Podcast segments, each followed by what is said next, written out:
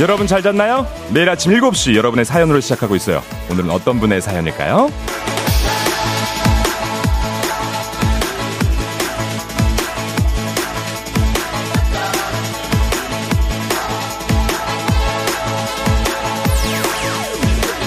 장영훈님, 충현님도 잘 잤나요? 저는 요즘 계속 12시까지 야근을 하다 보니 매일 늦잠 자서 지각입니다.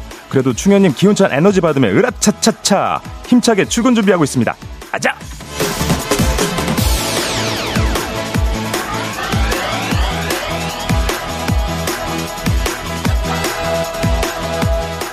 인간적으로 12시까지 야근하면 지각은 좀 봐줘야 되는 거 아닌가요? 아무튼 오늘도 출근하느라 많이 피곤하시죠? 아, 저 역시 오늘도 여러분께 기운찬 에너지 많이 드리도록 하겠습니다. 으라차차, 으라차차. 여러분 계속 킵고잉, 킵고잉 해주세요. 자, 주말권 지나 금요일이면 마음은 주말의 시작 아니겠습니까? 이제 여러분 다 왔습니다. 조금만 더 아자, 아자, 아자 해봐요. 11월 24일 금요일 당신의 모닝 파트너 조우종의 FM 대행진 저는 쪼르디 조충현이에요. 11월 24일 금요일 89.1MHz 조우종 FM 대행진 김민석의 너에게로 너에게로 또 시작했습니다. 저는 대타 DJ 쪼르디 조충현입니다. 아, 보이는 라디오 유튜브 라이브도 열려 있습니다. 그쪽으로도 많이 예, 또 이용해 주시기 바라겠습니다. 보이는 라디오로 보니까 또 여러분들이 뭐 아침인데 굉장히 또 깔쌈하다고 이엠점님이 또 얘기해 주시고 아 전재영님도 가디건 멋져 이렇게 얘기해 주시는데 네 지금 이렇게 보이는 라디오도 함께 하고 있으니까요 아, 유튜브 라이브도 열려 있고 그러니까 이쪽도 많이 이용해 주시기 바라겠습니다. 에, 오늘 오프닝 주인공 장영훈님 한식의 새로운 품격 사원 협찬 제품 교환권 보내드리도록 하겠습니다. 장영훈님이 아까 저한테 잘 잤나요 하셨는데 저 진짜 잘 잤습니다. 네. 심지어 어, 이번 한 어, 어제까지 계속 알람을 맞춰놓고 계속 긴장감을 갖고 막 잤는 잤는데 어, 오늘은요 알람도 생각해보니까 맞춰 맞추지도 않고 그냥 잤어요. 근데 눈이 딱 5시에 떠졌어요. 아주 깔끔하게, 뭐, 뭐, 가디건 뿐만 아니라, 의상 뿐만 아니라, 저도, 어, 멘탈적으로도 굉장히 깔끔하게 아주 잘 일어났습니다. 아, 근데 오늘 보니까 좀 어제보다는 한 10도 정도 추운 것 같아요. 굉장히 좀 쌀쌀한 날씨가 이어지고 있는데 여러분, 옷도 단단히, 단단히 따뜻하게 입고 가시기 바라겠습니다. 아유. 어, 그러니까 1489님, 89님은 쪼르디 차가 너무 막히네요. 한 시간째 도로에 갇혀 있습니다. FM 댕진 청취하면서 relax 해야겠습니다. 아, 1489님, 정말 한 시간대 이렇게 도로에 갇혀 있는 게 정말 답답하실 텐데, 네, 맞아요. relax. 청취하신 거 좋은데, relax 가능하겠습니까? 저랑 얘기하다 보면 이게 relax가 안 되고, 뭐 계속 심장이 막 bounce bounce 될 텐데. 어, 어쨌거나, 어쨌거나, 어, 어쨌든, 어, 저와 함께 하시면서 출근길 함께 하시기 바라겠습니다. 정순애님, 숙면하신 것 같은 표정. 그러니까요, 푹 잤다니까요. 너무 좋아요, 지금. 네. 아, 송현주님은 덧머리도 멋지네요, 쪼르디. 오늘도 잘해봐요. 네, 계속 올리다가 오늘은 좀 내려봤습니다. 아, 뭔가 다양한 모습을 이 시간이 저는 얼마 없으니까 보여드려야 되는데 오랜만이잖아요, 저는. 그러니까 여러분한테 보여드리는 이 아, 기회 소중하게 생각하면서 쪼개고 쪼개고 쪼개서 네, 이렇게 생각하면서 있습니다. 네. 아, 또 그걸 또 봐주신 송현주님 너무 감사합니다. 내 마음을 알아주셨네? 고맙습니다. 자, 이렇게 어, 여러분 오늘 또 출근길 아, 금요일 또 잘 하셔야 되지 않습니까? 저의 기운을 받으면서 귀 쫑긋하시면서 어, 함께 해주시기 바라겠습니다. 음, 오늘도 저희 안내사항 말씀드리면서 시작해 보겠습니다. 문제 있는 8시, 그리고 동네 한바 퀴즈 신청 지금부터 받습니다. 1승 선물 고급 화장품 세트, 2승 선물 건강기능식품, 3승 선물 백화점 상품권 30만원권 여러분을 기다리고 있어요. 이거 신청하셔야지 퀴즈도 풀고 선물도 다 가지고 가시는 겁니다. 그러니까 그렇게 하려면 어떻게 합니까? 신청을 하셔야 됩니다. 그러니까 꼭 신청하시고 연결만 돼도 이거 선물 드리니까 8시에 퀴즈 푸실 분들 지금 말머리에 퀴즈 달아서 단문 50원 장문 100원에 문자 샵 8910으로 신청 부탁드려요. 그리고 전화 걸어서 노래 한 소절에 성공하면 모바일 커피 쿠폰 드리는 정치 차려 노래방. 네. 세 분 모두 성공하면 선물 하나 더 드리죠. 어, 오늘 노래방 곡은요. 야, 윤종신의 존니입니다. 존니? 그 사람 뭐 존니? 저는 여러분과 함께 예, 대타하고 있는 이, 이 지금이 너무 좋습니다. 예, 전 너무 좋은데 그런 마음을 좀 아셨나? 윤종신의 존니예요. 아, 여러분, 내가 한 가창력 한다. 야, 나 노래방에서 이거 좋니? 야, 완전 질러봤어. 아, 이 정도 나와. 이 음 나와. 정확히 나와. 하시는 분들, 잠시 후에 도전해 주시기 바라겠습니다. 아, 그리고 행진리 이장님 대리에게 전하고 싶은 소식도 남겨주세요. 이분 좀 지난번, 한두 번 했다고 좀 이제 어, 방송이 좀 괜찮다고 편해지셨다고 하셨거든요. 한번 보도록 하겠습니다. 오늘 또 어떤 식으로 소식을 전할지 여러분 기대 많이 해주시고 단문 50원, 장문 100원의 문자 샵 #8910 콩은 무료입니다. 소식 남겨주세요. 자, 그럼 날씨 오늘 알아보도록 하겠습니다. 오늘 굉장히 좀 좀 추운 것 같은데 기상청의 박다효 씨. 조우종의 FM 댕진 보이는 라디오로도 즐기실 수 있습니다. KBS 콩 어플리케이션 그리고 유튜브 채널 조우종의 FM 댕진에서 실시간 스트리밍으로 매일 아침 7시에 만나요.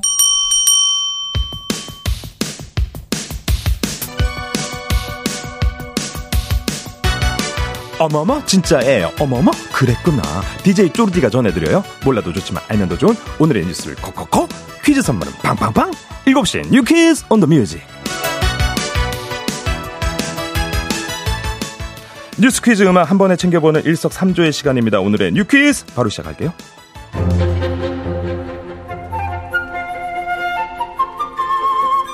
겨울을 코앞에 둔 이맘때면 거리 위엔 노랗고 빨간 낙엽이 쌓이기 마련인데요. 그런데 오늘은 좀 다, 올해는 좀 다릅니다. 누르스름한 빛깔의 설익은 낙엽, 심지어 이 초록 낙엽도 눈에 띄는데요. 이 초록 낙엽, 기후 위기를 알리는 나무의 비명이라고 합니다.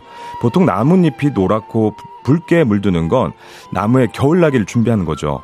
겨울엔 영양분이 잎까지 도달하는 걸 막는데 이때 나뭇잎의 녹색 염소인 엽록소가 파괴되면서 노란색이나 붉은색으로 물들게 됩니다. 하지만 올해는 10월에도 포근한 날씨가 이어지다가 갑자기 추워졌고 그러자 나무들도 생존을 위해 채 물들지 않은 초록 낙엽을 급하게 떨어뜨린 겁니다. 나무가 우리에게 보내는 경고 초록 낙엽 이러다 언젠간 노랗게 물든 은행잎, 빨간 단풍잎도 못 보게 되는 걸까요? 재미 비용이 비싸지고 있다. 아, 최근 미국 경제신문 월스트리트 저널이 펀플레이션이란 용어를 쓰면서 콘서트, 스포츠 경기, 놀이공원 입장료, 영화관 등 오락 비용이 급등했다고 진단했습니다. 아, 재미를 뜻하는 펀과 물가 상승을 의미하는 인플레이션을 합친 단어로 공연, 여행, 외식 등 오락 비용이 치솟는 현상을 뜻하는데요. 하루가 멀다 하고 각종 인플레이션 현상이 쏟아지는 요즘 이젠 펀플레이션이라는 단어도 등장했는데 펀플레이션 우리나라도 예외는 아닙니다. 통계청에 따르면 지난달 공연예술 관람료는 1년 전보다 6% 넘게 상승했습니다. 지난 상반기 티켓 판매액 상위 5개 공연의 객석 최고가는 평균 19만 원. 노래방, PC방도 1년 새 각각 6.9%, 5.3%나 올랐는데요.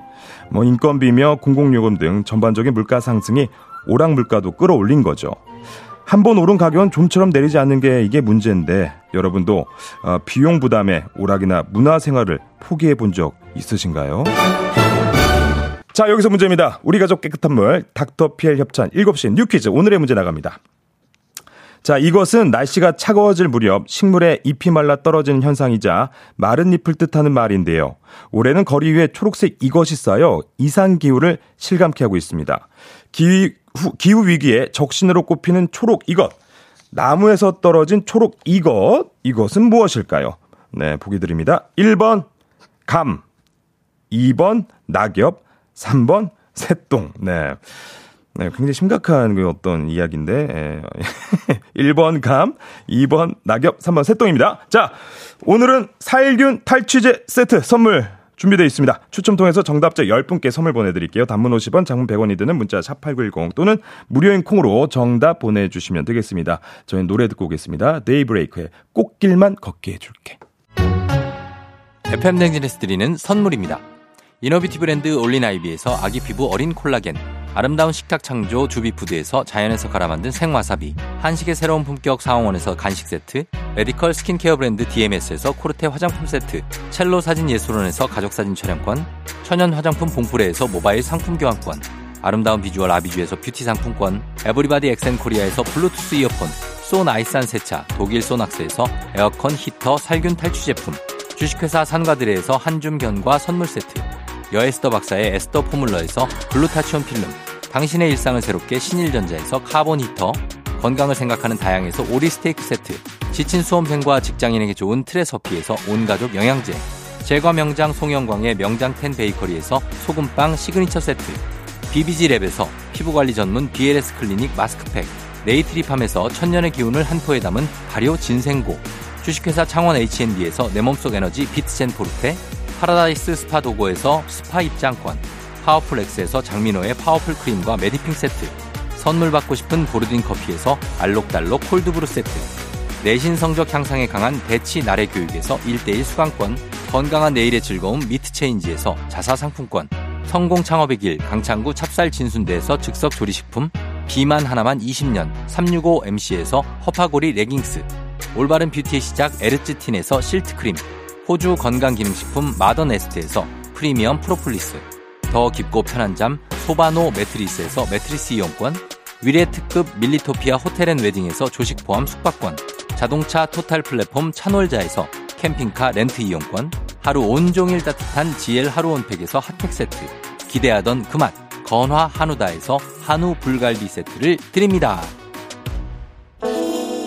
정신차려 노래방 곧 시작합니다. 02761-1812, 02761-1813, 026298-2190, 026298-2191. 지금 바로 전화주세요.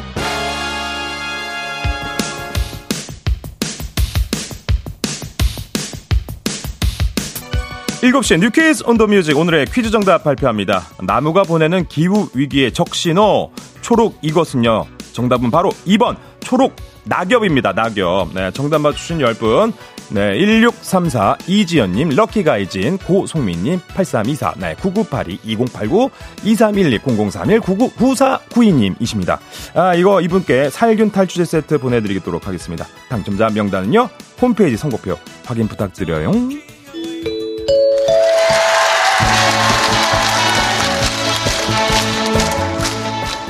네, 노래 한 소절로 정신을 확 깨우는 아침이죠. 정신 차려! 노래방! 자, 노래 한 소절 시원하게 부르고요. 남들 정신, 내 정신, 뭐, 선물까지 쫙 챙겨보는 이런 시간 가져보시죠. 02-761-1812, 761-1813, 02-6298-2199, 6298-2191, 이렇게 넉대 전화기 저희가 준비되어 있습니다. 여러분 직접 전화 걸어주세요. 한 분에 세 분 연결해요. 이 세 분이 저희가 들려드린 노래에 이어서 한 소절씩 노래 불러주시면 되겠습니다. 에, 가창에 성공하면 모바일 커피 쿠폰 바로 드리고, 세 분 모두 성공하면 배사이다 음료 한 박스 추가로 저희가 보내드리도록 하겠습니다. 자, 그럼 오늘, 오늘의 음악 나가도록 하겠습니다. 좋으니 그 사람, 솔직히 견디기 버거워. 요거, 요거, 요거. 어, 너무 좋다. 정신 확 드네요. 자, 여기서부터 순서대로 가겠습니다. 자, 1번 전화입니다. 솔직히 견디기 버거워. 네가 조금 더 힘들면 좋겠어. 자, 다음, 다음, 다음. 2번이 좋아요. 네. 진짜 조금 내 10분의 1만이라도 아프다. 아, 야, 아, 땡, 땡, 땡, 땡, 땡, 네, 네. 자, 자, 이어가서 다음, 다음. 아프다. 아프다. 행복해져. 아, 좋습니다. 네. 아, 근데 땡이죠. 예, 네, 아, 아쉽습니다. 아, 두 번째 분 약간 스타카도가 있어가지고 이거 쭉 이어가야 되는데 아저 그럼 노래 잘 부르신 분 전화번호 남겨주세요. 모바일 커피 쿠폰 보내드리도록 하겠습니다. 이게 조금 호흡이 가야 돼서 이 배심으로 밀어줘야 되거든요. 이게 하, 자 어쨌든 우리는요 여기서 원곡을 좀 듣고 오도록 하겠습니다. 윤종신의 좋니?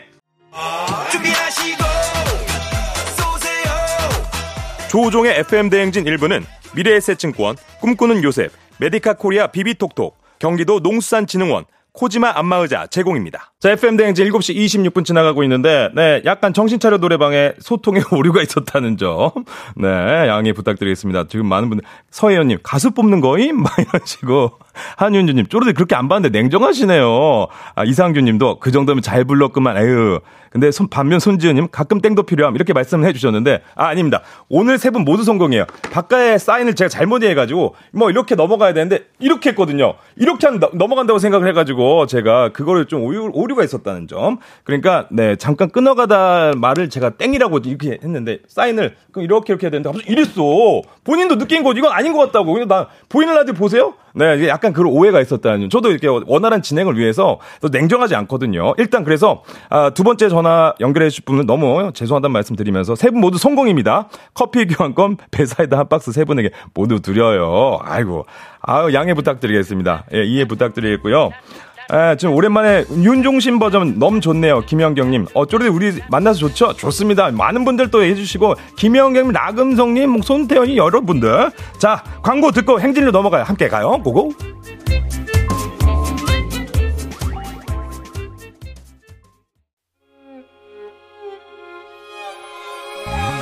조정 나의 조정 나를 조정해줘 조정 나의 조정 나를 조정해줘 하루의 시절 우정조가 간다 아침엔 모두 FM 댕진 기분 좋은 하루로 FM 댕진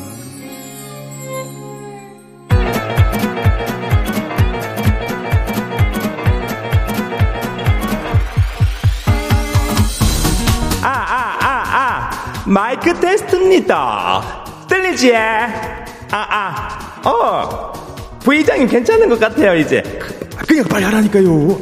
알겠습니다. 난 지금부터 행진이 주민 여러분께 소식 전해드려, 예. 행진이 딴떡, 예.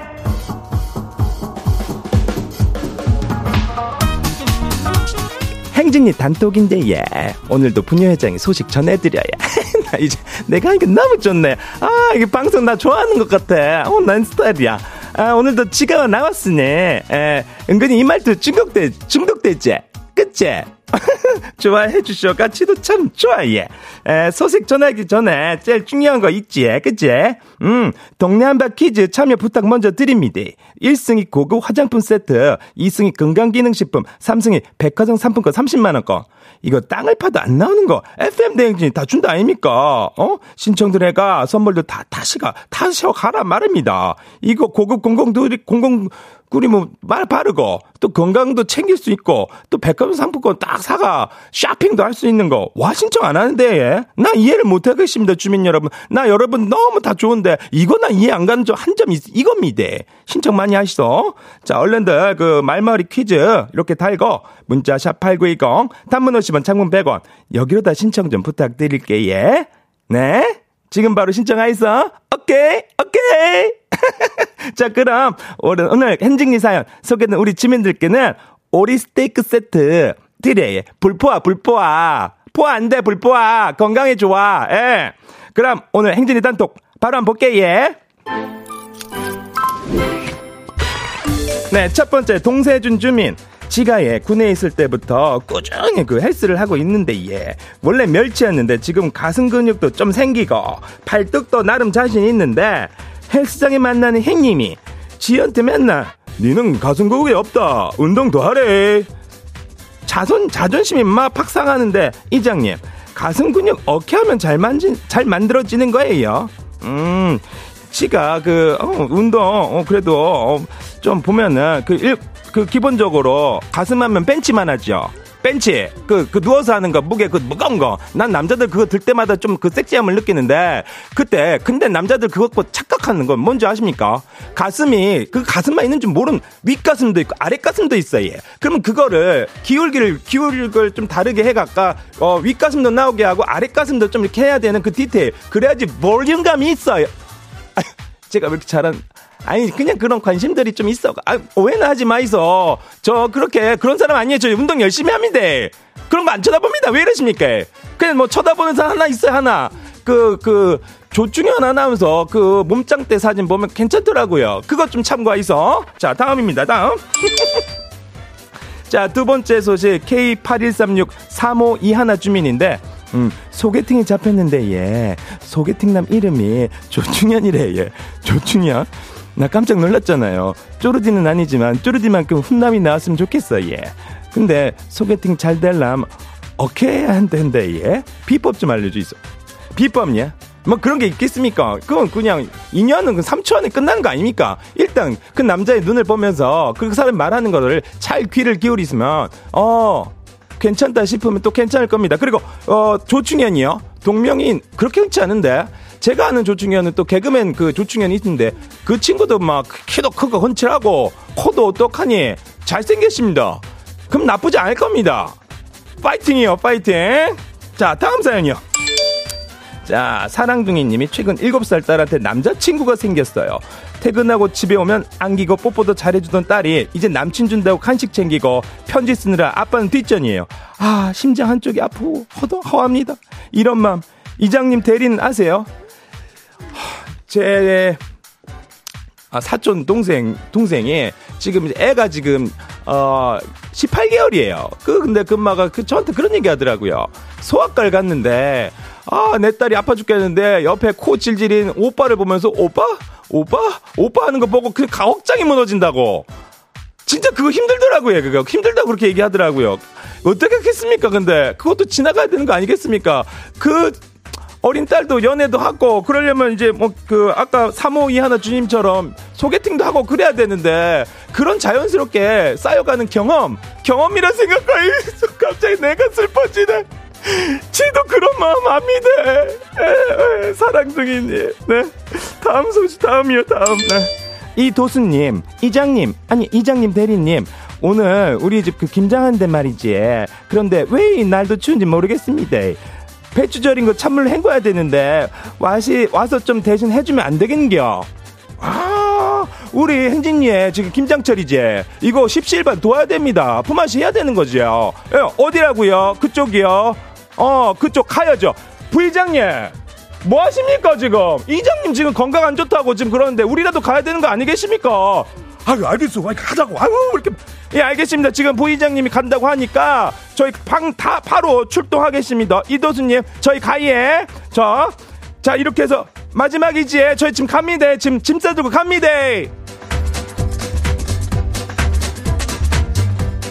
자, 오늘 소개된 행진리 가족들 오리 스테이크 세트 챙겨드립니다. 네. 행진리 단톡 매일 열리는 거 아닙니까? 맛있습니다. 맛있습니다. 봄달님, 생활력이 너무 잘한다 했는데, 감사합니다. 감사합니다. 네. 배현승님, 부녀 회장님 잘하시네. 그새 정 들었습니다. 하셨는데, thank you. 오케이, 오케이. 좋아요. 자, 이렇게 또 알려주고 싶은 정보나 소식 있으면 행진님 말머리 달아서 1위로 보내주이소. 나도 좀 방송 체질인 것 같아. 나 계속 하고 싶어라는 생각이 드는데. 자, 단문 50원 장문 100원의 문자 샵8910, 콩 무료라라, 예. 일단 우린 노래 상큼하게 듣고 오도록 할게, 예. 노래는요, 어, 소연, 윈터, 리즈, 어, 예쁜 애들이네. Nobody. 조우종의 FM 댕진 보이는 라디오로도 즐기실 수 있습니다. KBS 콩 어플리케이션 그리고 유튜브 채널 조우종의 FM 댕진에서 실시간 스트리밍으로 매일 아침 7시에 만나요.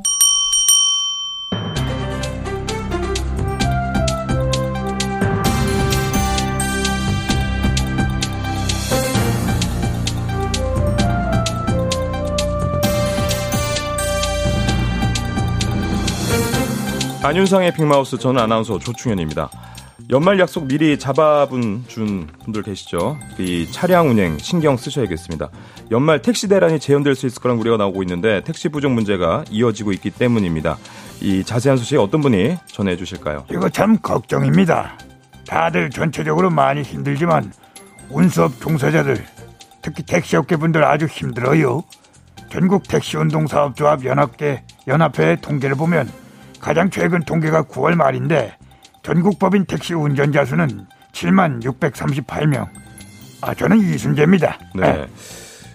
이순재 선생님, 이게 좀 많이 줄어든 건가요? 거의 많이 줄자마자 음, 작년에 비해 2,589명이 줄었어. 작년에도 이미 많은 줄- 많이 그 줄어든 숫자였는데 예.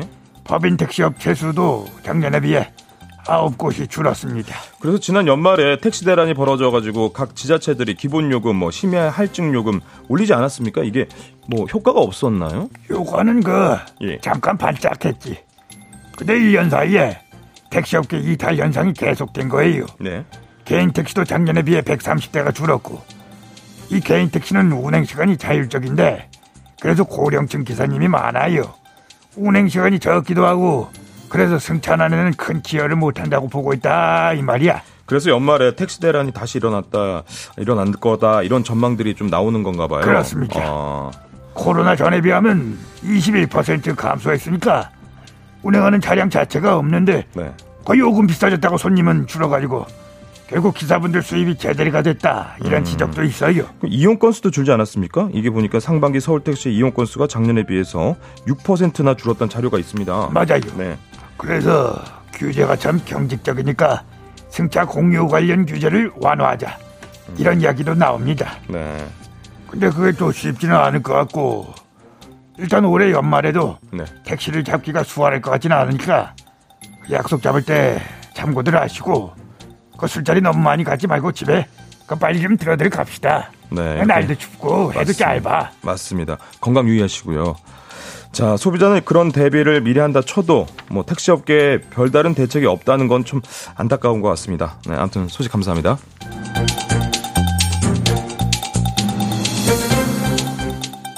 다음 소식입니다. 마트에서 만나게 되는 일- one plus one 증정품, 묶음 포장 방식의 물건이 참 많죠. 대표적인 게 라면일 텐데요. 사실 이렇게 할인을 이유로 완제품을 다시 묶어 포장하는 건 금지되어 있습니다.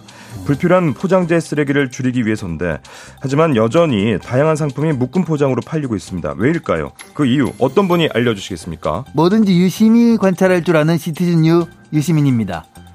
마트에 가면 라면, 우유, 김, 콜라 이런 거 묶음 포장돼 있는 경우 많이 보죠. 네, 맞습니다. 진짜 이 라면 왜 마트에서 하나씩 못 사는 겁니까? 이거 가끔 답답해요. 꼭 다섯 개 정도씩 묶여 있단 말이죠. 그렇죠. 예. 그게 은근히 불편하고 그런데 할인이 된다고 하면서 묶여 있는 거예요. 예. 근데 그거 잘 보면 개별 포장돼 있는 걸 한 번 더 묶은 건데 사실 재포장 금지법이라는 게 있어요. 환경적으로 쓰레기를 좀 덜 만들자 해서 만들어진 법인데 2021년부터 시행이 됐거든요. 아, 그런 법이 있습니까? 면적이 33제곱미터 이상인 매장에서 낱개로 판매되는 상품을 세 개로 묶어서 합성 수지 재질 그러니까 뭐 비닐 필름이나 시트로 다시 포장해서 판매하는 것을 금지시킨 거죠. 아, 그래서 세개 이상으로 뭐네 개, 뭐 다섯 개 이렇게 먹는 거군요. 그죠. 어. 맞아요. 네 개만 돼도 비닐로 다시 싸서 포장해도 되고 종이, 플라스틱은 포장은 또 허용이 된단 말이에요. 예. 그러니까 이게 법이 유명무실한 것이다. 이런 이야기, 지적이 나오고 있는 거예요. 근데 왜 법을 왜 그렇게 만들었을까요? 법이 만들어질 때 타깃이 됐던 게 예. 원 플러스 원 우유였는데 그 잘 생각해 보면 우유를 손잡이 달린 비닐봉지에 두 개를 넣어서 판매한 경우가 많았거든요. 그걸 중심으로 법을 만들다 보니 이렇게 된 거죠. 그러면 이건 좀 보완을 해야 되는 거 아니겠습니까? 요즘 환경 문제가 심각하다는 이야기, 뭐 지구 온난화 때문에 더 와닿고, 뭐 초록, 뭐 낙엽도 그렇고 그런데요. 그렇습니다. 네. 이 서울 환경 연합 등이 이걸 규제하자 이런 운동을 이제 하고 있는데 예. 소비자 입장에서도 이거 다 분리수거하기가 굉장히 번거롭죠. 재포장 없이 낱개 판매하면 구입하겠냐? 음. 이런 설문조사했는데 96.6%가 구입하지 왜? 이렇게 또 4개 이상 재포장에 대한 규제가 필요하냐? 음. 이런 질문에도 95.2%가 필요하다고 했어요. 네. 편의점만 가봐도 그냥 바코드 인식으로 할인 가능하잖아. 아, 그러네요. 그 편의점은 굳이 묶어서 포장 안 해도 one plus one 할인해 주잖아요. 그러니까 공연한 쓰레기를 만들고 있는 거예요, 우리가 아, 지금. 이거는 법이 좀 규제도 규제를 늘려도 될 것 같다는 생각이 드는데. 예, 제 생각도 그렇고요. 네. 우리 불러, 분리수거 그거 하느라 얼마나 피곤합니까? 네. 그것을 좀 줄일 수 있게 규제도 좀 강화를 하고 기업들도 양심적으로 포장을 좀 줄이고 그렇게 해서 환경을 좀 보호하는 그 시민들이 됐으면 좀 좋겠다. 저는 그렇게 봐요. 네. 제 생각도 같습니다. 좀 고려 좀 해주시기 바라겠습니다. 환경에 대한 세심한 관심, 실천, 절실할 때 아니겠습니까? 소식 감사하고요. 오늘 소식은 여기까지입니다.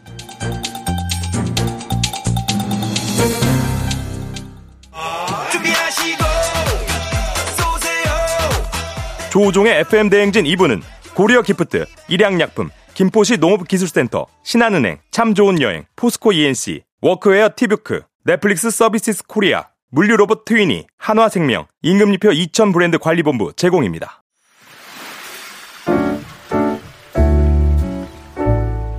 마음의 소리.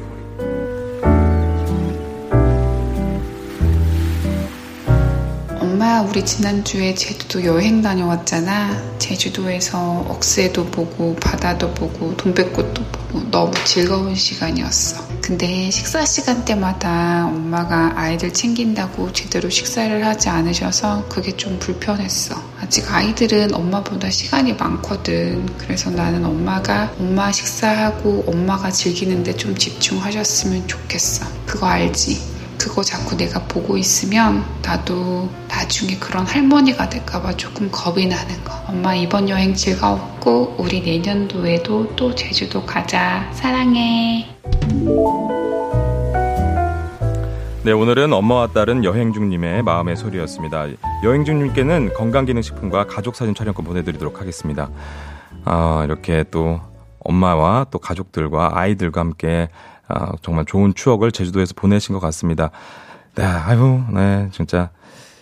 이런 시간이 진짜 빠르죠. 예, 어제 그전에는 뭐 이제 어머니 항상 늘 건강하시고 늘 옆에 있는 엄마니까라고 생각했는데 어느 순간 뒤를 돌아보니까 어 뭐 머리도 희끗희끗뿐만 아니라 많이 야위시고 아픈 데도 많으시고 예, 이제 저도 좀 그렇게 느껴지거든요. 예, 시간이 얼마 남지 않은 것 같다 이런 생각도 드는데 그래도 어떻게 하겠습니까? 엄마는 또 아이들 손주들 또 챙기고 그런 것들이 계속 엄마의 그 역, 엄마의 그 운명인 것 같아요. 네. 8624님도 착한 딸이네요. 두 분 행복하세요. 그러니까요. 8011님도 어, 외할머니들은 정말 손주에 특히 더 그러신 것 같다고 저희 엄마도 그러셔서 속상하더라고요. 그런 마음인 것 같습니다. 저도 저희 어머니가 오늘 생신이신데 우리 손한심 여사 생신 축하드립니다. 건강하시고요.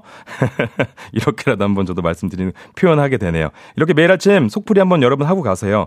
하고 싶은 말씀 소개에 담긴 말 남겨주시면 됩니다. 원하시면 익명, 삐처리, 음성 변조 다 해드리니까 또 선물도 드리고 그러니까 많이 남겨주시고요. 카카오 플러스 친구 조우종 FM 대행진 친구 추가하시면 자세한 방법 어, 보실 수 있습니다. 많은 참여 부탁 드립니다. 3부는 아, 문제 있는 8시 동네 한바 퀴즈로 시작하겠습니다. 퀴즈 풀고 싶은 분들은요. 말머리에 퀴즈 달아서 샵8910 단문 50원 장문 100원에 문자로 또 신청해 주시기 바라겠습니다. 저희 지금 어떻게 보면 지금 출근길이신데 아, 여러분도 제주도 조금 느끼시라고 아, 그런 노래 띄워드리도록 하겠습니다. 성시경이 부릅니다. 제주도의 푸른 밤. 오늘 내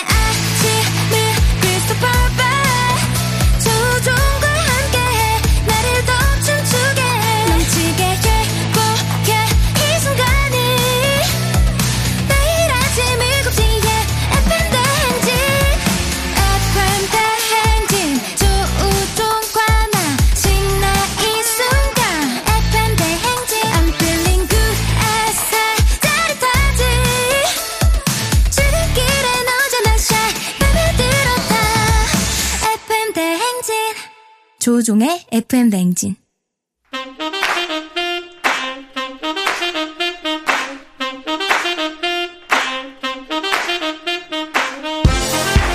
바빠 현대사회 나만의 경쟁력이 필요한 세상이죠. 눈치, 지식, 순발력 한 번에 길러보는 시간입니다. 경쟁이 꼽히는 동네 배틀. 문제 있는 8시. 동네 한바 퀴즈!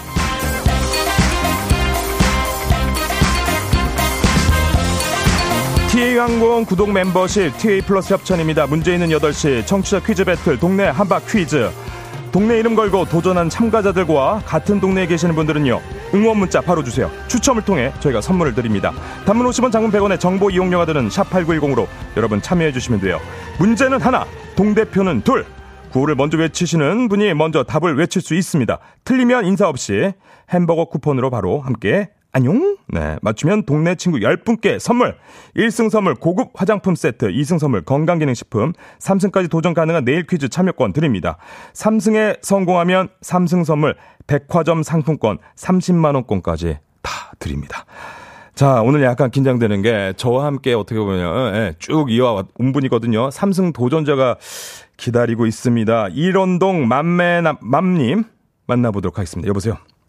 네, 여보세요. 네, 오늘 3승 도전인데 긴장도는 어떻습니까? 아, 예, 갑자기 떨리네요. 몇 퍼센트? 긴장도 몇 퍼센트? 한 수치 70? 수치로. 네? 70? 70. 와, 나는 120 정도 될줄 알았는데 70. 와, 그, 어, 예, 그 차분하십니다. 네. 공부는 좀 하셨습니까? 이 정도는 공부해야 될 것 같은데. 아, 했어요. 근데 예. 뭐 없더라고요. 뭐가 없어요? 공부할 게 뭐 딱히 없더라고요. 오, 아니, 어, 아니, 그러니까, 네. 아니, 뭐 내용이 없어요, 할 게. 아, 할 내용이 없다. 예, 그러니까 뭔가, 뭐가 중요한지 모르겠어요. 예, 사실 또 퀴즈 같은 것은 기본적인 기, 기본 상식부터 이렇게 시작해야 되는 거니까. 네. 자, 어떻게 남매들이 응원 좀 해줬습니까? 아, 지금 그래서 자고 있어서 제 방에 들어와서 조용히 하고 있어요. 아, 자고 있구나. 자고 있으니까. 지금. 빨리 깨워서 학교 보내야 되는데 지금 아, 깨우지도 못하고. 그렇구나. 그, 자, 그러면 어쨌든 계획대로 지금 만약에 잘 되면 휴가까지 완벽한 세트 아닙니까? 네, 맞아요. 네, 응원 드리도록 네, 하겠습니다. 감사합니다. 오늘도 삼승 잘 풀어주시고요. 네. 네, 다음 도전자 만나보겠습니다. 잠시만 기다려주세요. 여보세요? 여보세요. 네, 어느 동 대표 누구신지 소개 부탁드립니다. 여, 여기는 부산 동래구 안락동 대표 양, 아, 안락동 대표 희경준 새 아이의 아빠입니다. 부산 안락동인겨! 안락동입니다. 맞습니까? 네. 야. 제, 사투리 튀김이에요. 사투리 찌깁니까? 예. 감사합니다. 자, 그러면은, 네. 어, 퀴즈 좀 관심 많으셨습니까? 아, 퀴즈에 관심은 많습니다. 아, 그렇습니까? 아, 예. 이- 지금 우리 안락동 우리 선생님 5818님이시군요. 매일 아침 예. 큰딸, 작은딸, 마- 어, 4년째 지금 등교시키고 있다고요? 예, 고등학교 첫째, 둘째 지금 한 4년째 지금 어, 학교, 예. 행님 대단하십니다. 아, 그래도 애가 셋인데 한 명 더 남았습니다. 더 남았습니까? 행님 열심히 하이소. 파이팅! 네, 퀴즈도 열심히 푸시고. 고맙습니다. 예, 일단 저 두 분은요, 햄버거 세트는 확보됐습니다. 자, 네. 그러면은, 음, 구호 먼저 정해보도록 하겠습니다. 오늘 또 삼승에 도전을 하고 계시니까, 우리 일원동 맘- 남매마님, 어떻게 하시겠습니까? 먼저 여쭤볼게요. 어, 저 그럼 정답하겠습니다. 정답으로 가시고. 자, 우리 안락도 형님, 예, 구호 뭘로 하시겠습니까? 아, 하겠습니다. 해병대, 해병대 정신 느껴지는 것 같은, 아! 예, 알겠습니다. 야, 일단, 아, 구- 문제 듣고 구호 외치시고 답 말씀해 주시면 되는데, 아, 그러면 그 연습해 보겠습니다. 구호 연습. 아, 구호, 하나, 둘, 셋 하면 말씀해 주세요. 하나, 둘, 셋. 정답. 아, 어, 잠깐, 악이 되게 지금 정답 안쪽으로 확 들어오는 느낌인데. 자, 알겠습니다. 그러면 퀴즈 힌트는 두 분 모두 모를 때만 드리는 거예요. 와, 구호가 정답 대 악입니다. 힌트 나가고 3초 안에 대답 못하면 두 분 동시에 안녕이에요. 자, 그럼 문제 드리도록 하겠습니다. 문제 드립니다. 요즘 뭐 여기저기 세일 많이 하죠. 크리스마스와 연말 연시 쇼핑철을 알리는 이것이 시작되는 정답. 기간이기 때문에 정답. 자, 우리 남매맘님이 네 3승 네. 도전자입니다. Black Friday야. 아, 제가 지금 이거 얘기를 드리려고 하는데 아! Black Friday요. 어떻게? Black Friday요. 네. 자, Black Friday 정답입니다. 정답. 자, 드디어 3승 도전자 네, 또 나왔습니다. 자, 일단 또 그 동네 친구 10분께 선물 드리고 1승 선물 고급 화장품 세트, 2승 선물 건강기능식품 받아가셨고 드디어 3승 선물 백화점 상품권 30만 원권까지 다 받습니다. 축하드립니다. 소감 말씀 드- 부탁드립니다. 아, 네. 어, 오늘 같이 기대해 주신 부산 재만면님 안락동 형님, 안락동 형님. 네, 네. 네, 감사드려요. 야, 네. 너무 기분 좋으시겠습니다. 다음 주에 또 휴가까지 계획을 하셨다고 네, 제가 들었는데. 맞아요. 네네네. 네, 제가 또 이렇게 대타로 와가지고 어떻게 보면 우리 일원동. 남매맘님이 또 예, 좋은 또 예, 결과가 있어서 어, 저도 굉장히 뿌듯합니다. 아, 그러니까 퀴즈 잘 내주셔서 감사합니다. 네, 아, 아, 애들 이제 빨리 어, 이제 깨우고 빨리 밥 먹이고 이제 네. 얼른 빨리 다 빨리 보내야죠. 네, 알겠습니다. 다시 한번 축하드립니다. 네, 감사합니다. 네, 고맙습니다. 네. 야, 너무 축하드립니다. 이렇게 3승 도전자가 제가 하면서 나왔다는 게 굉장히 또 의미가 있는 것 같아요. 자, 여러분들도 이 행운 받아가시면 너무 좋을 것 같습니다. 어, 상아리백 님도 남매맘님 너무 잘하신다고. 치즈볼 돌돌 님도 진짜 빠르고 정확하시네요. 예. 이분 Black Friday만 생각하고 지금 쇼핑 하시려고 했었을 거야, 분명히. 그러니까 하는 거지. 저도 그렇거든요. 자, 그러면 여러분 집중해 주시고 청취자 문제 드릴게요. 1632년 11월 24일은 네덜란드의 합리주의 철학자 스피노자의 생일입니다. 스피노자면 이 명언이 유명하죠. 내일 지구의 종말이 온다 할지라도 나는 오늘 한 그루에 이것을 심겠다. 자, 스피노자는 다음 중 무엇을 심겠다고 했을까요? 1번 사과나무, 2번 모발, 3번 고구마. 자, 1번 사과나무, 2번 모발, 3번 고구마입니다. 정답 보내실 거 짧은 건 50원, 긴 건 100원의 문자 샵8910 콩은 무료. 정답자 10분께 선물 보내 드립니다. 오늘도 재밌는 오답 보내 주신 한 분 추첨해서 주식회사 홍진경 더만두 엽찬 비건 만두 보내 드리도록 하겠습니다. 노래 듣는 동안 저희 어, 정답 보내 주시면 될 것 같아요. 켈리 크락슨의 Underneath the Tree. 아, 네. 연말 분이 굉장히 막 납니다. 아, 막 설레고 막 이런 생각이 드는데. 자, 청취자 퀴즈 정답 발표해 드리도록 하겠습니다. 아, 정답은 바로 사과나무였습니다. 사과나무. 정답 맞춘 분들 10분 어, 중에서 10분께 선물 저희 보내드리도록 하겠습니다. 아, 조종 FM대행 홈페이지 선곡표에서 명단 확인해 주시고요. 아, 지금 실시간 오답 많이 나오고 있는데, 아, 웃겨 죽겠어요, 진짜. 아, 진짜. 065 하나님. 그, 내일 지금 종말이 온다 할지라도 왜 그 샤인 머스켓을 왜 심으시려고 하시는 거예요? 나도 샤인머스켓 너무 좋아하는데 진짜. 어, 근데 진짜 막 너무 맛있는데 이제 조금 예, 막 당이 올라올 것 같은 느낌 있잖아요. 아, 근데 진짜 맛있죠 샤인머스켓. 나도 인정해요 인정. 아, 예. 김동원님은 왜저 내일 지구에 종말이 온다 할지라도 악성 코드는 왜 심으시려고 하는 거예요? 왜 그런 바이러스를? 아, 너무 웃겨. 예. 9080님, 임플란트 심으신다고. 윤성식님, 타임캡슐, 비상금. 아, 저 이분 막, 막 보내고 계세요. 지금 막 보내, 심으실 게 너무 많은 거지. 네. 아, 그리고 K0625님, 속눈썹. 아, 좀 짧으신가 봐요. 네. 이정원님의 부비 트랩은 왜? 왜? 부비 트랩은 왜? 왜 그러시는 겁니까? 네. 아, 김영희님, KBS 라디오 어플 콩을 심겠습니다. 이분, 야, 대단합니다. 네. 네, 너무 대단합니다. 너 K2827님, 쪼, 쪼르디라는 DJ 꿈나무 심겠다. 와, 이분도 대단합니다. 네. 자, 한 분만 뽑아야 되는데, 야, 전 DJ 라는 꿈나무는 저를 할까요? KBS를 생각할까요? 알겠습니다. 저는요, 베스트 오답, 김영희님으로 KBS 라디오 어플 콩을 심는다는 이분께 제가 드리면서, 네, 아, 정답이에요. 네, KBS를 생각하는 김영임의 이런 마음이 정말 한 분 한 분 청취자분들의 이 힘이 KBS를 이렇게 든든하게 굳건하게 FM 댕 잘 나가게 해주신 거 아니겠습니까? 이분께 주식회사 홍진경 더만두 엽찬 비건만두 보내드리겠습니다. 하지만 K2827님 쪼르디라는 DJ 꿈나무 감사합니다. 이건 제 마음속에 심고 가겠습니다. 자, 그럼 날씨 한번 알아볼게요. 기상청 연결할게요. 박다효 씨. 조우종의 FM 대행진 보이는 라디오로도 즐기실 수 있습니다. KBS 콩 어플리케이션 그리고 유튜브 채널 조우종의 FM 대행진에서 실시간 스트리밍으로 매일 아침 7시에 만나요.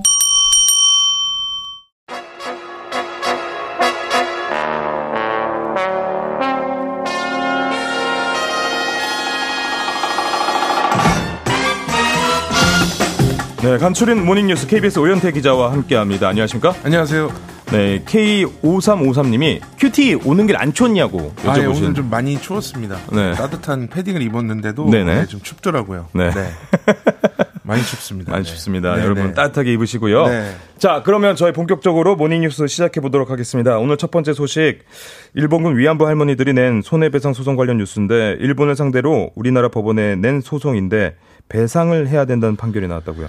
네, 이 소송은 이제 이용수 할머니 등 일본군 위안부 피해, 피해자하고 유족 16명이 2016년에 1인당 2억 원을 배상하라면서 일본 정부를 상대로 낸 소송입니다. 네. 그러니까 1심에서는 각하 결정이 나왔는데 이 사건은 소송 대상이 되지 않는다는 판결이었습니다. 그런데 2심 재판부가 이제 일본 정부가 피해자들을 상대 피해자들을 강제로 납치해서 위안부로 동원하는 등 손해를 입혔다고 판단을 해서 1인당 2억 원을 배상하라고 판결을 했습니다. 네, 2심 재판부가 1심 결정을 뒤집은 건데 결정적인 이유가 뭐였습니까? 그이 재판의 핵심이 국가 면제라는 개념입니다. 이게 네. 법적인 개념인데요. 주권이 있는 국가를 다른 나라 법정에 세울 수 없다라는 이 법리입니다. 그래서 네. 1심에서는 이 국가 면제를 인정을 해서 일본 정부를 우리나라 법정에 세울 수 없기 때문에 네. 소송 대상이 되지 않는다. 이런 각하 결정을 내렸고요. 그런데 2심은 이 국가 면제라는 개념의 현재 최계, 세계적인 흐름을 반영을 해서 판결을 했습니다. 그러니까 원래는 국가 면제를 무조건 인정해주는 추세였는데 최근에는 이 위법한 행위를 국가가 했을 때는 국가 면제를 인정하지 않는 추세거든요. 음, 네. 그래서 주권이 있는 국가라도 위법한 행위를 했다면 다른 나라 법정에 세울 수 있다라는 이런 음. 논리로 2심은 일본의 손해배상 책임을 인정을 했습니다. 자, 그럼 일본의 배상 책임이 인정됐으니까 실제 그 배상이 이루어질지도 이게 관심사 아니겠습니까? 이게 네. 가능합니까? 네. 그 얼마 전까지 이제 이슈가 됐었던 그 위안부 피해와 비슷한 피해인데 일제 강제동원 피해와 관련해서도 이제 판결이 있었거든요. 예. 그러니까 일본 정부가 배상하라는 판결이 나왔었는데 일본이 이걸 배상을 하지 않고 반발을 해서 한일 관계가 얼어붙고 또 이번 정부 들어서 이 문제를 풀겠다고 이제 제3자 변제 방식을 음. 정부가 추진을 하고 있습니다. 그리고 2년 전에 또또 다른 위안부 그러니까 이번 소송 말고 또 다른 위안부 피해자들이 낸 소송에서는 일본 정부가 1억 원씩 배상하라는 판결이 나왔는데 네. 일본 정부가 지금 배상을 하지 않고 있거든요. 그래서 배상을 계속하지 않으면은 이제 우리나라에 있는 일본 정부의 재산을 압류를 해서 배상금을 받아낼 수도 있긴 한데 음. 이 절차도 복잡하고 일정 부분은 일본 정부의 협조가 필요해서 사실상 불가능한 상황입니다. 어, 그래서 음. 네. 현재로서는 이 판결이 일본 정부의 잘못을 인정한 것이다라는 정도의 의미만 좀 가질 수 있는 아, 상황. 일본 정부의 저- 잘못을 인정한 요거 네. 정도의 의미라고 네. 해주셨는데 우리나라에 있는 일본 정부 재산 압류해서 이거 한, 한다고 하는 게 굉장히 궁금하네요. 어디가 있는지. 그게 참 예, 절차 그러니까 논리적으로는 가능한데 네네. 실질적으로는 사실상 불가능한. 네. 그렇습니다. 자, 다음 뉴스입니다. 지난주 수능 시험에서 있었던 일인데 시험장에서 그 부정행위를 적발한 교사가 학부모에게 그 폭언을 들었다고요? 네, 그 무슨 일인가요? 예. 지난 16일에 이제 수능 시험이 있었는데요. 네. 서울의 한 시험장에서 한 학생이 4교시 시험 종료 벨소리가 울렸는데도 계속 답안지에 정답을 표기를 했습니다. 이게 이제 부정행위거든요. 그래서 아. 시험 감독관인 교사가 이 학생을 부정행위자로 적발을 했습니다. 네. 근데 이제 시험 다음 날에 이 학생과 학생의 어머니가 감독관을 했던 교사가 근무하는 학교에 아, 찾아왔고 일이에요? 네. 아버지까지 찾아와서 네. 우리 아이 인생을 망가뜨렸으니 내 인생도 망가뜨려 주겠다. 아. 이런 폭언까지 들었다는 게 이 교사의 주장입니다. 근데 뭐 수능 시험을 기억을 되짚어 보면 이 감독관이 어느 학교에서 근무하는지를 뭐 명찰에 달아놓거나 하질 않거든요. 전혀 모르죠. 뭐 전혀 이름도 몰라요. 네. 알기가 어렵고. 맞습니다. 네. 근데 이 감독관이 근무하는 학교를 어떻게 하라는지가 좀 놀라운 상황인데 그러니까요. 이 학생 측이 학교 앞에서 피켓 시위까지 벌여서 이 교사는 지금 병가를 낸 상황입니다. 그래서 해당 교사가 교권보호위원회 개최를 신청을 했고요. 음, 조희연 서울시 교육감이 이 감독관을 위협하는 불법적인 행위에, 행위에 대해서 고발 조치를 포함해서 단호하게 대처하겠다 이렇게 지금 밝힌 상황입니다. 그러니까요. 그 이인님도 학부모가 어떻게 시험 감독관을 하냐고. 네. 네, 그렇게들. 사실 그게 좀 알기가 어려운데 네. 이게 뭐 여태, 어쨌든 그 교사를 좀 보호를 해줘야 되는 그런 상황입니다. 아하, 참. 자, 그리고 다음 뉴스는 그 명품하면 떠오르는 샤넬과 관련된 소식인데 그 샤넬 코리아가 고객의 개인 정보를 과도하게 수집했다가 과태료 물게 됐다고요. 네, 지난 일일까요? 6월에 네. 여름에 이제 KBS 뉴스에서 전해드렸던 내용인데요. 네. 샤넬 매장 안에 이제 들어가려면 물건을 살 사람은 물론이고 같이 간 동행한 사람도 생년월일 같은 개인 정보를 입력을 해야 되는 상황이었습니다. 그래서 그때 당시 보도를 보면 예. 생년월일을 입력하지 않으면 입장이 안 되느냐 이렇게 직원에게 물어보니까 개인정보 등록이 싫으면 어, 등록을 도와줄 수 없다. 그럼 못 뭐 사는 거. 아닙니까? 길, 그러니까 주, 뭐 매장 구경도 안에, 못 하는 거죠. 예, 들어갈 수 없다라는 네. 취지죠. 그러니까요. 그래서 어. 이 보도를 계기로 해서 개인정보보호위원회가 조사를 했는데 네. 샤넬 코리아가 이 방문하는 고객의 생년월일 뿐만 아니라 거주 국가까지 수집한 것으로 드러났습니다. 그래서 과태료는 맥수는 적긴 한데 360만 원을 부과를 했고요. 음. 아, 이거 그러면 지금 네. 명품 가방 그 이거까지 못 살 걸요, 아마. 네. 예. 그래서 너무 약한 것 같은데. 네, 샤넬 코리아가 설명을 하기로는 네. 1인당 이제 살 수 있는 물건의 개수가 정해져 있기 때문에 다른 사람한테 부탁해서 이제 대리 구매하는 걸 막기 아, 위해서 뭐, 개인 정보를 음. 수집했다고 했지만 이거는 좀 문제가 있는 행동이었고요. 네. 그래서 샤넬 코리아가 이제 보도 직후인 지난 6월부터는 이 구매자와 동행한 사람의 정보는 수집하지 않는 등 이 정책을 바꿨다 이렇게 설명을 하고 있습니다. 그렇군요. 아, 참 씁쓸한 또 소식이었던 네. 것 같습니다. 다음 소식은요. 어, 이거 주식 투자하시는 분들이 알아두면 좋을 내용인 것 같습니다. SNS를 통해 주식 정보를 전하는 유명인들이 금융당국의 조사를 또 받고 있어요. 네, 핀플루언서라는 말이 있습니다. 핀플루언서. 들어보신 분들이 있을지 모르겠는데요. 유명인을 뜻하는 인플루언서에 금융을 뜻하는 파이낸스를 합친 말입니다. 네. 그러니까 주식 투자하는 사람들이 이게 늘어나면서 유튜브나 SNS를 통해서 주식 정보를 제공하는 사람들이 이제 핀플루언서라고 하는데 이 사람들의 이제 영향력도 커지고 있는 상황에서 금융 당국이 이 사람들의 불법 행위 두세 건을 포착해서 조사 중이라는 소식이 나왔습니다. 음. 그러니까 핀플루언서들이 투자 종목 추천 등을 주로 해주는데요. 네. 투자자들에게 특정 종목을 추천해서 주가를 띄운 다음에 자신은 차명 계좌에서 이 주식을 팔아서 이익을 내는 수법입니다. 아니, 그 자기가 띄우고 자기가 또 이렇게 하고. 어. 네, 그래서 핀플루언서들이 참나. 주는 정보라고 해서 이게 무조건 신뢰하지 말고 네. 꼼꼼히 체크해보고 취사 선택을 해야 되는 그런 네 상황입니다. 저는 진짜 이건 굉장히 다들 조심해야 된다고 생각이 네. 듭니다. 네. 아, 이런 것들은 무조건 신뢰하지 말아야 되는데 저는 개인적으로 네. 전 오현태 기자님의 이런 뉴스들은 정말 무한 신뢰합니다. 아, 네, 감, 감사합니다. 근데 저희가 조금 전에 그 수능 소식 전해 드렸는데 여기 어. 그 청취자들 메시지 보니까 어, 네네. 명찰에 소속 학교의 이름까지 달고 감독을 한다고 하네요. 아, 6808님. 네, 야. 그 답안지에 이름 들어간 음. 도장도 찍어서 모를 수가 없다. 어, 네. 네. 아. 요거는 정보가 어느 정도는 제공이 된다라고 약간의. 돼요. 그 네. 요것도 팩트 체크 다시 또 해주시는 겁니까? 네, 요것도 저희가 그냥 넘어갈 수 없으니까. 이것도 네. 우리 청취자분들 네. 이야기를 또 귀담아 들어주시는 우리 오현태 기자님. 아니, 정말 아니, 대단합니다. 잘못된 건 바로 잡아야죠. 좋습니다. 네, 신뢰 갑니다. 네. 고생하십시고요. 그- 지금까지 오현태 기자였습니다. 감사합니다. 다음 주에 뵙겠습니다. 네.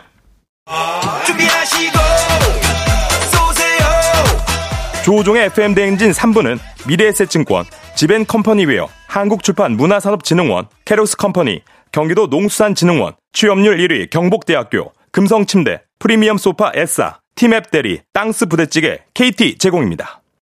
조우종의 FM 대행진 여러분의 금요일 아침 함께하고 있습니다. 여- 현재 시각 8시 26분인데요. 박경희 님이 쪼르디 진행 왜 이렇게 잘하시나요? 저 경력자예요, 경력자.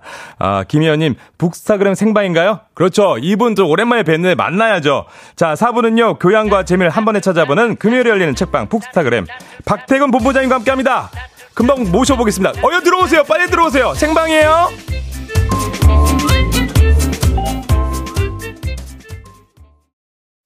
기분 좋은 바람에 진해지는 feeling 들리는 목소리에 설레는 good morning 너에게 하루 더 다가가는 기분이 어쩐지 이젠 정말 꽤 괜찮은 feeling yeah. 매일 아침 조종의 FM 댕진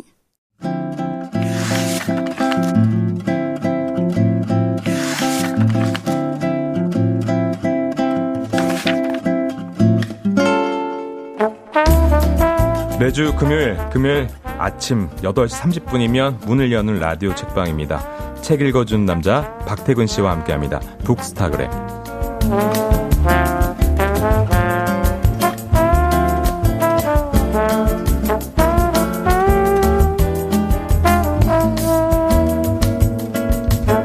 제가 매콤한 양념치킨 같은 그런 매력을 가졌다면 이분은 약간 담백한 프라이드 같은 그런 매력을 가진 분입니다. 아, 먹어도 먹어도 질리지 않는 뭔가 치킨처럼 언제 봐도 반가운 아, 우리 박태근 본부장님 나오셨습니다. 아, 오랜만입니다. 네, 오. 반갑습니다. 아니, 본부장님 되셨어요? 아, 그 사이에 많은 일이 있었네요. 아니, 아빠 되셨잖아요. 아빠 되고 본부장님. 와, 우리 얼마 만에 뵙는 거예요? 뵙는 거는 진짜 진짜 언제? 저희가 네. 얼굴을 본 건 얼굴을 본 올해 건. 그래도 결혼식에서 한번 아, 맞아요. 네, 예. 스치면서 인사를 나눴는데 그때 너무 반갑게 또 인사했는데. 네, 근데 어. 이 F행 대행진에서 저희가 언제 처음 만났는지 제가 기억을 되돌려 보니까 네. 그게 벌써 2017년이더라고요. 어메 어메 2017년이에요? 네. 와 그때 언제인 거죠 그때가는? 그 6년 전 그 그때 황정민 맞아요. 황정민 아나운서가 계실 때고 때였고 그러고 난 다음에 또 화- 박은영 선배 할 때 저희가 네. 2년이네요. 인연이 아 이런 인연이 아 약간 이 정도면 약간 독하다고 봐야죠. 아 근데 저희 진짜 서로 SNS로는 주, 서로 주- 어, 뭔가 소식도 주고받고 하다 보니까 맞아요. 저희가 또 그 공통점이 있잖아요. 아 있죠. 아, 저 우리 청취자분들 잠깐만요. 겨울바람님이 두 분이 아는 사이 쪼르디랑 안 어울린 조합이라고 하셨는데 저희 공통점 있습니다. 예, 공통 어떤 거 있죠? 얘기 좀 해주세요. 일단 저희가 기아 타이거즈 팬이죠. 타이거스 팬이죠. 예. 그래서 아마 그때도 경기 한번 보러 가자고 얘기 나눴던 기억이 나요. 못 갔어, 못 갔어. 맞아요. 어, 전 그때 그 안에 오랜 또 시즌 시구도 해봤어요. 와, 너무 부럽습니다. 저 우리 가족 데리고 가가지고 양현정 선수가 나를 아 가르쳐 가르쳐 주는데 좀 지금 눈물 날 뻔했잖아요. 너무 좋아가지고. 아, 너무 부럽네요. 아 근데 정말 저의 또 야구 또 찐팬이시고 또또 뭐가 저희가 또 저희가 또 바이커죠. 아 라이더세요. 우리 우리 본부장님이 나 그런 또 상남자가 있을지 몰라요. 그 뭐 내면에 있는 어떤 그런 것들이 대단하시더라고요. 그러니까 그리고 바이크 취향도 또 네. 저희가 또 클래식 바이크 클래식 좋아해요. 타잖아요. 아, 이럴 수가 있나 싶어요. 예, 예, 그러니까요. 예, 많은 분들이 안 어울린 조합이라고 했는데 아니죠. 인연이라고. 다들 깊은 인연이시네요. 예, 이수진 독한 인연이라고. 조경호님 남자인 거 말고 공통점이 있다니. 아 무슨 말씀이세요? 저희 정말 이렇게 좀 뭐라 그럴까 그 되게 그냥 오랜 친구 같은 그런 예, 그런 맞아요. 느낌이에요. 저희가 예. 뭐 자주 만나는 건 아니지만 네. 어, 이렇게 가끔 사연이 연결이 되면 네. 너무나 즐겁고 반가운 그래서 저는 그런 관계 같습니다. 사실 되게 설렜거든요. 기다렸어요. 어. 네, 이번 한 주 동안에 그러니까 저도 이번 주 들어서 평소보다 더 많이 아침에 방송을 챙겨 들었어요. 나 좋아. 이분 좋아, 나 진짜. K0645님은요, 메인들은 바뀌어도 끈질긴 생명력. 세상은 다, 네, 그런 거 아니겠습니까? 네, 아, 참 웃긴다. 아, 그러네. 우리가 그런, 다 바뀌었는데 우린 계속, 계속 이렇게 이 자리에 함께 하고 있는 거잖아요. 이 그러니까요. 순간. 아, 이렇게 터줏대감이 되어가는 게 세월이 참 묻어납니다. 아, 근데 전혀 그런 세월을 비껴나졌어. 그대로세요. 2017년 봤던 그때 그, 박갈라딘 때 그 느낌. 지금 본부장님이 되긴 하셨지만, 예. 그렇습니다. 아, 오랜만에 근데 저희가 또 이렇게 책을 또 함께 또 박 본부장님과 이야기 나눠볼 텐데, 일단 이제 이야기 하죠. 예, 또 이제 나중에는 또 끝나고 난 다음에 커피 한 잔 하시고. 네.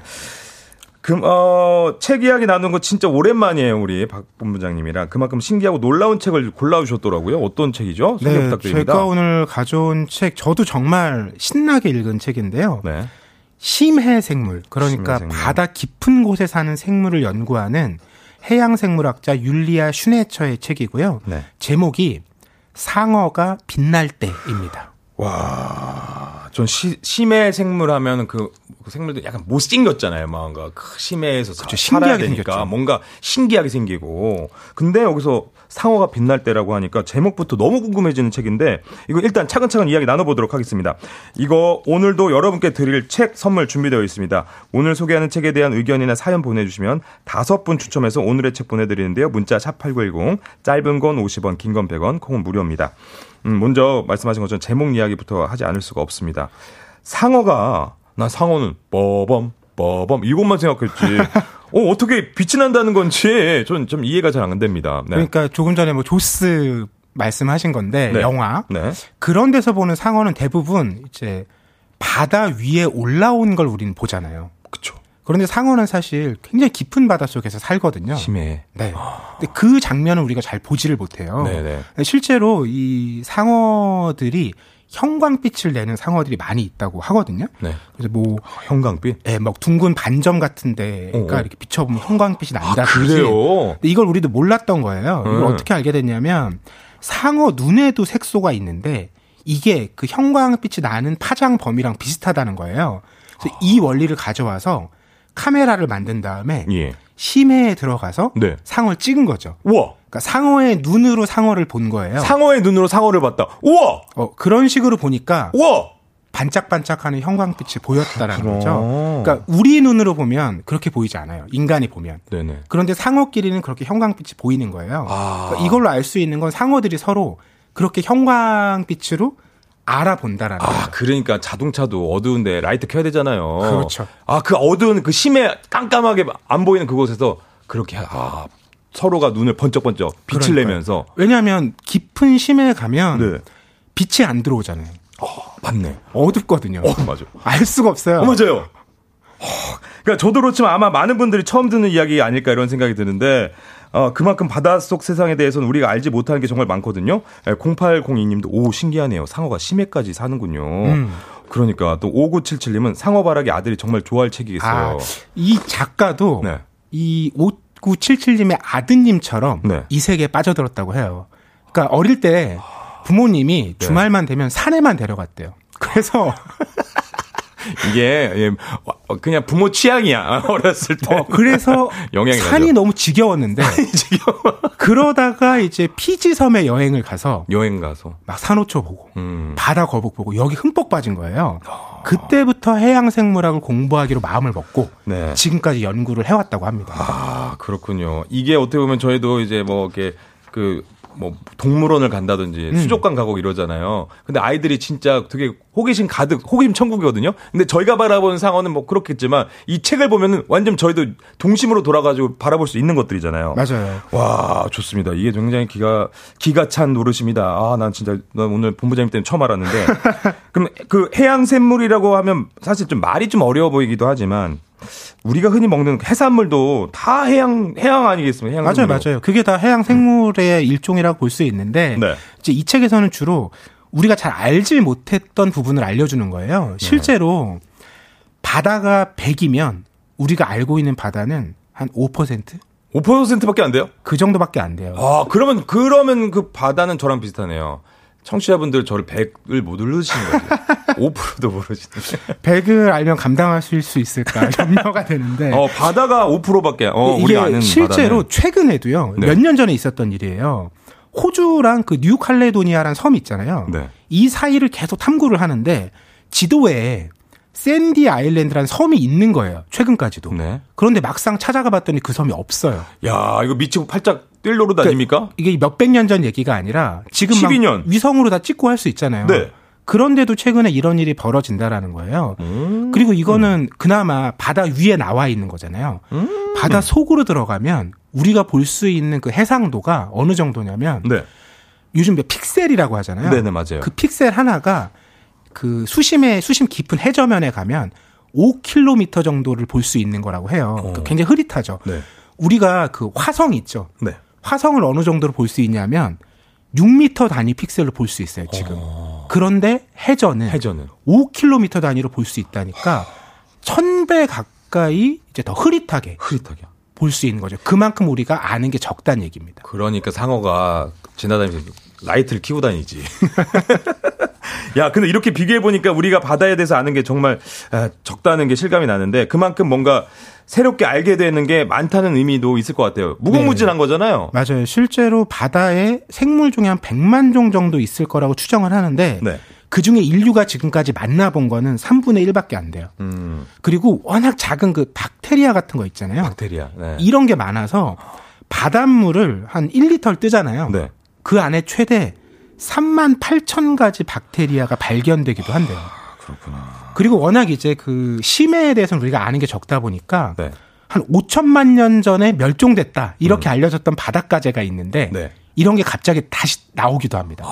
그러니까 실제로 멸종된 게 아니라 네. 우리가 볼 수 없었던 것 뿐인 거죠. 그러니까 원래 선배님들 계셨던 거야. 예, 조상님들이셨고. 야, 저는 이렇게 이야기 들어보니까 상어 이야기가 굉장히 인상적이었는데 아까 형광생 이야기도 그랬지만 상어의 나무 나이를 나무의 나이 테처럼 센다는 거 이거 되게 신기했거든요. 그렇죠. 이 상어 나이를 실제로 말씀처럼 척추. 태에 어. 나이테가 있대요.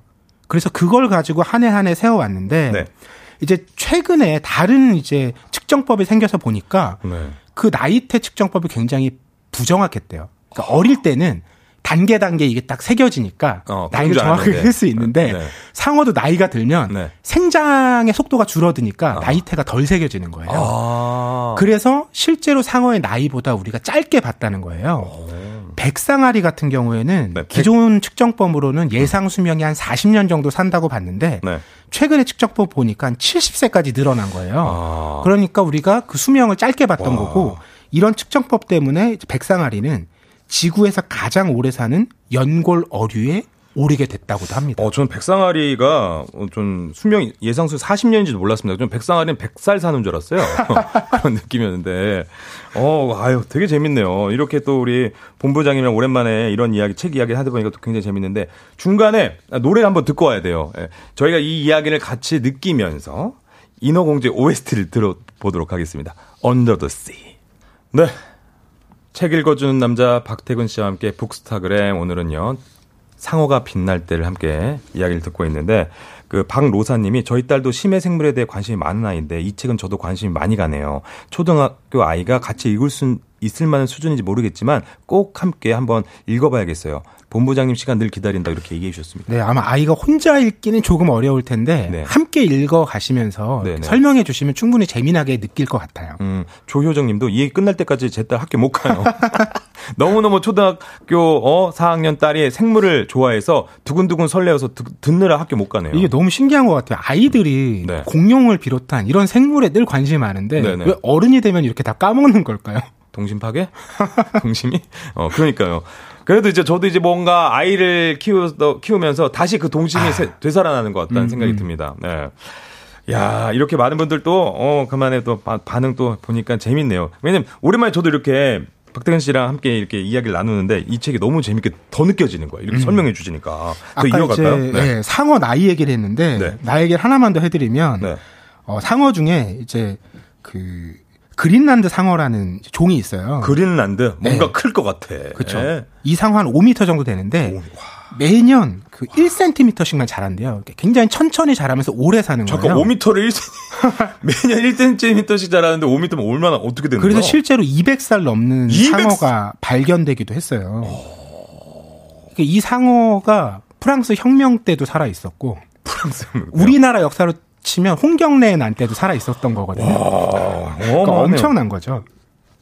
야, 상어가 이렇게 오래 산다는 것도 대단하지만 그 시간이 이, 그 5m 정도의 길이라는 게 또 새삼 느껴지는데 야, 그리 그 또 다른 이야기, 네. 그 어, 그린란드 그- 상어 이야기 말고도 또 또 뭐 그런 거게 하면 이제? 나이를 네. 약간 거꾸로 먹는 생물도 있는데 역으로요? 그린란드처럼 말, 그린란드 상어처럼. 예, 근데 이것도 너무 신기해요. 말로 들어서는 정말 가능할까 싶은데 네네. 홍해파리란 해파리가 있어요. 해파리, 해파리 근데 무서워요, 해파리. 무섭죠. 네, 무서워요. 이 해파리가 놀라운 생애 주기를 갖고 있는데 보통 생명은 생식 과정을 거치잖아요. 그럼요. 그리고 나면 죽음으로 가거든요. 그렇죠. 그런데 이 홍 해파리는 생식 과정을 거치고 나서 다시 어린아이로 돌아갑니다. 그러니까 인간으로 치면 아이를 낳고 나서 네. 다시 유아 상태로 가는 거예요. 잠깐 뭐 벤자민 버튼이 뭐 시간은 시간은 거꾸로 가는 겁니까? 그런 거예요. 이게 오! 외형만 어린아이로 바뀌는 게 아니라 예. 세포도 젊어져서 그냥 이론적으로는 거의 불사불멸을 하는 것처럼 보이는 그 거예요. 이름이 뭐라고요? 걔가? 홍해파리. 홍해파리 그, 그 친구를 어떻게 해가지고 연구를 해가지고 거기에서 뭔가 젊어질 수 있는 그 비법. 그렇죠. 그런 걸 이제 연구를 하는 건데. 어어. 근데 홍해파리라고 해서 계속 살 수 있는 건 아닌 게 네. 바닷속에는 천적이 많잖아요. 그러니까 잡아먹혀서 결국에는 죽는다. 제명을 다하지 못하는 겁니다. 아, 박경희 님이 이야기에 점점 빠져듭니다. 어, 어른인 저도 책이 굉장히 호기심을 갖게 만든다고 하는데, 야, 이렇게 나이를 거꾸로 먹는 홍해파리까지 이야기를 했는데, 진짜 오늘 나는 대부분의 이야기가 저는 정말 처음 듣는 얘기고, 음. 어, 그런데 여기서 가장 신기한 이야기, 여기서 하나만 고르주신다면 뭐가 있을까, 이 책에서? 하나만 더 전해드린다면 네. 바다에서 사는 곤충 얘기예요. 바다 곤충이요? 그러니까 곤충이라고 하면 우린 당연히 육지를 떠올리지. 그럼요. 바다는 상상이 안 가잖아요. 네. 그런데 바다 위에서 사는 바다 소금쟁이도 있고요. 자, 소금쟁이는 뭐, 뭐, 물 위에 사긴 하니까. 근데 네. 바다 소금쟁이. 똑같이 물 위에 살긴 해요. 어, 네네네. 그리고 바다 모기도 있어요.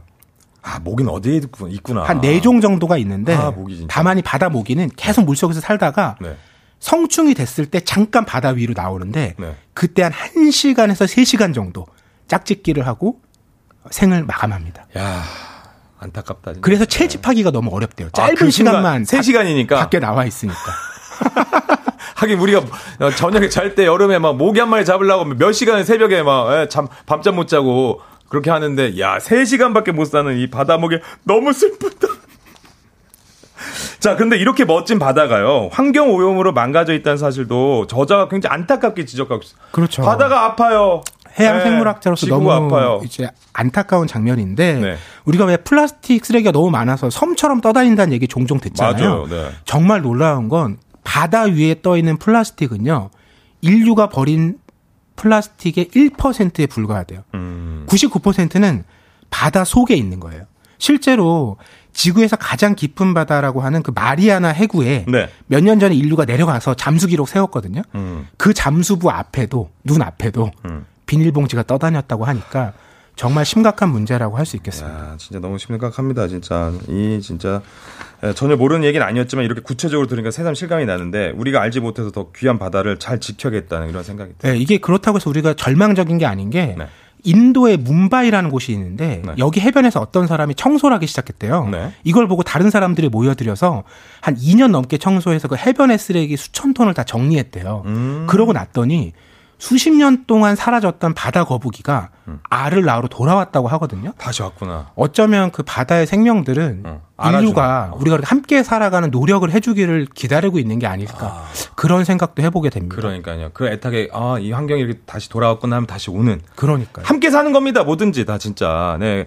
어, 8, 아, 8624님, 바다목이 뭘 먹나요? 이런. 모르겠어요. 네. 임소리님, 책 이름 다시 한 번만 제발이라고 하셨는데, 자, 소개해 드릴게요. 예, 오늘 함께한 책은 해양생물학자 율리아 슈네처의 상어가 빛날 때였습니다. 아, 오랜만에 우리 함께 책을 읽으면서, 아, 그간 몰랐던 바닷속 세계 함께 해서 너무 좋았습니다. 오랜만에 본부장님하고 얘기하니까 진짜 오랜만에 친구 만난 것 같은 느낌. 아, 저 언제 또 만날지 모르겠지만, 네, 즐거운 책 이야기 저는 계속 귀로 듣고 하겠습니다. 오늘 감사했습니다. 네, 고맙습니다. 고맙습니다. 준비하시고 조우종의 FM 대행진 4부는 포드 코리아, 비즈하우스, 어댑트, HD현대오일뱅크, NH투자증권, 한국 오므론 헬스케어, 해플비, KT, 뮤지컬 Come From Away 제공입니다. 네, 조우종 FM 대행진 여러분 함께 하고 계십니다. 최경란 님이 쪼르디는 매일매일이 좋은 일로만 꽉 차 있을 듯한 목소리 톤이에요. 저 에너지 있잖아요. 목소리 톤 좋습니다. 아, 감사합니다. 김성철님, 쪼르디 지각했습니다. 지금 왔는데 끝난 거죠? 아유, 그냥 지각했는데 그래도 오신 게 어딥니까? 감사합니다. 문자 보내주시고. 박경희님, 쪼르디, 쪼르고 재밌는 즐거운 시간 감사해요. 내일 만나요. 좋습니다.